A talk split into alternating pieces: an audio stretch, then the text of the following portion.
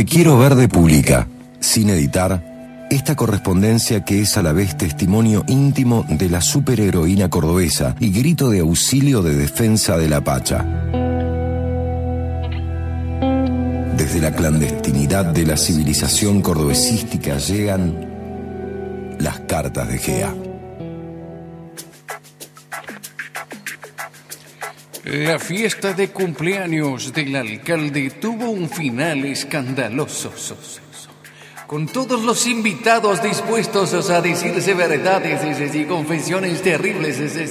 Un final violento, toto y grotesco fue el desenlace natural de aquella noche.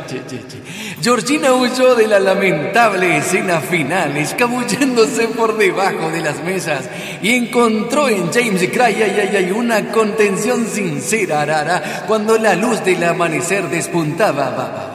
La hipocresía manifiesta de los invitados, o sea, más importantes, llevó a Georgina a contundentes conclusiones.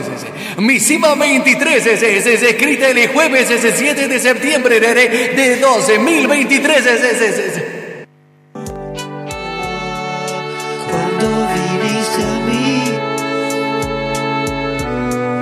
cerré la puerta pero abrí. Asesíname, asesíname.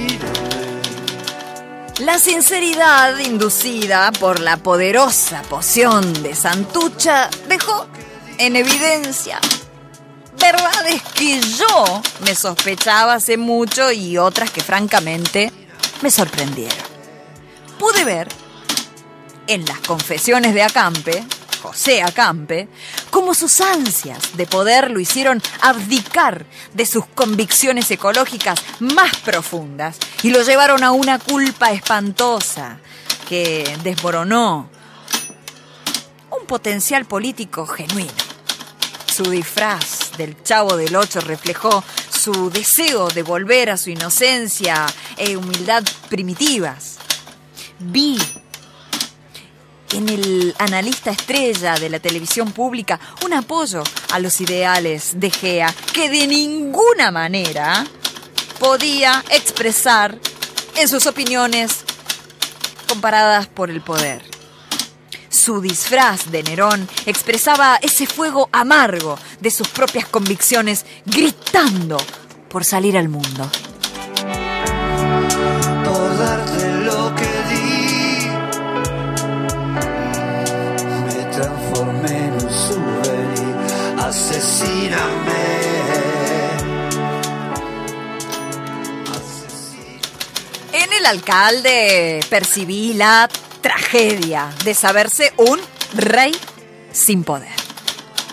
Como es Elvis, que cantaba en Las Vegas, presintiendo el trágico final que lo esperaba, agazapado detrás de un cóctel de pastillas venenosas. Pero la que más me sorprendió fue la empresaria de autovías conmocionada.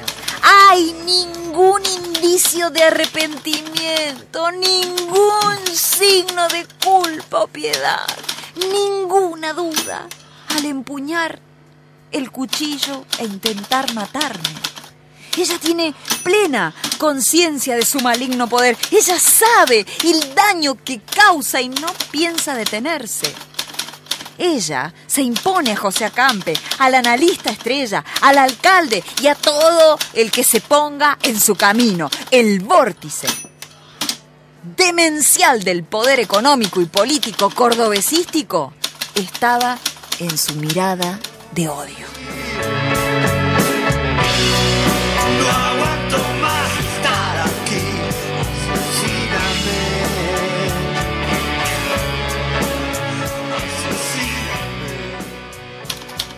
El ataque feroz que despertó la pócima de Santucha en esa mujer reflejaba su confianza en la impunidad de intentar matarme delante de todos sin tener miedo a ninguna consecuencia. Al volver a la ribera pudimos hablar con Santucha de lo extraordinario que fue ver el movimiento interno verdadero de cada uno de los invitados, los monstruos internos que cada uno se activa al beber la pócima. La vieja pícara, por primera vez en mucho tiempo, se puso seria y me dijo: donde el poder se ejerce sin dudas ni piedad, avanzando por sobre los derechos de los demás, puede leerse un dolor profundo que no ha sido manejado con sabiduría. Una herida abierta que solo quiere llamar más dolor y tinieblas. El enemigo está ahí, Georgina, mal herido de dolor, mal curado, mal parado. Y lo que vimos anoche, en los ojos de esa mujer desquiciada, me temo que no es ni siquiera el arrabal de un infierno que hay que enfrentar urgente.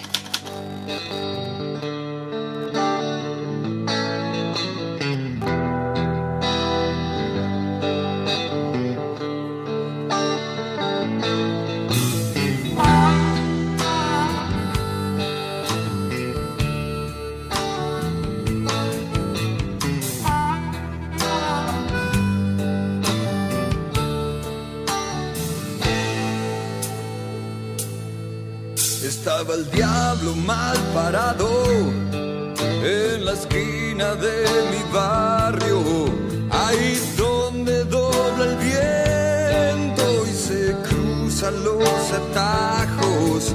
Al lado de él estaba la muerte con una botella en la mano.